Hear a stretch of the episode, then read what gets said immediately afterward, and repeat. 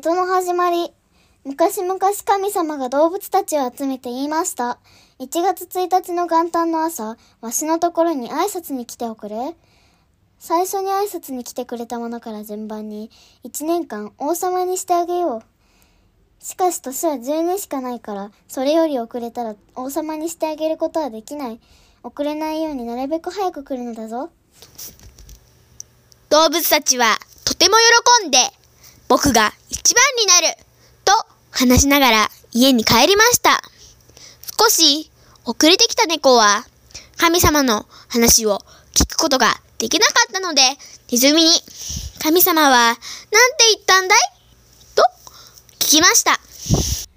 自分が一番になりたかったネズミは、元旦の次の日の1月2日に神様のところに挨拶に行ったら、1年間王様にしてくれるんだって、と嘘を教えました。猫は、ネズミくん、ありがとう。よーし、頑張って早起きしていくぞ。と、喜んで帰りました。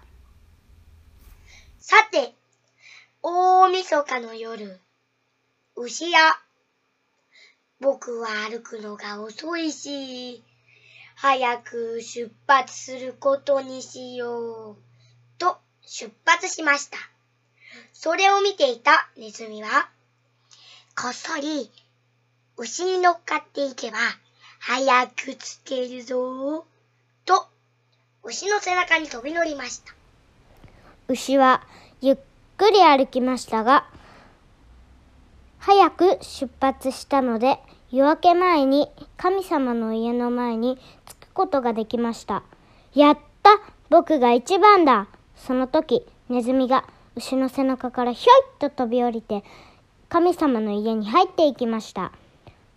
僕が一番だ神様、明けましておめでとうございます。こうしてネズミが1番、牛が2番となりました。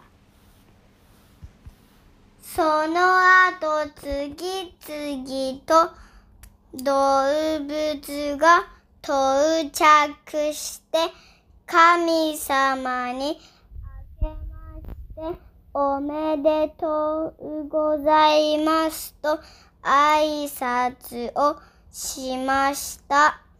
神様はみんなあけましておめでとう。これで12匹揃ったね。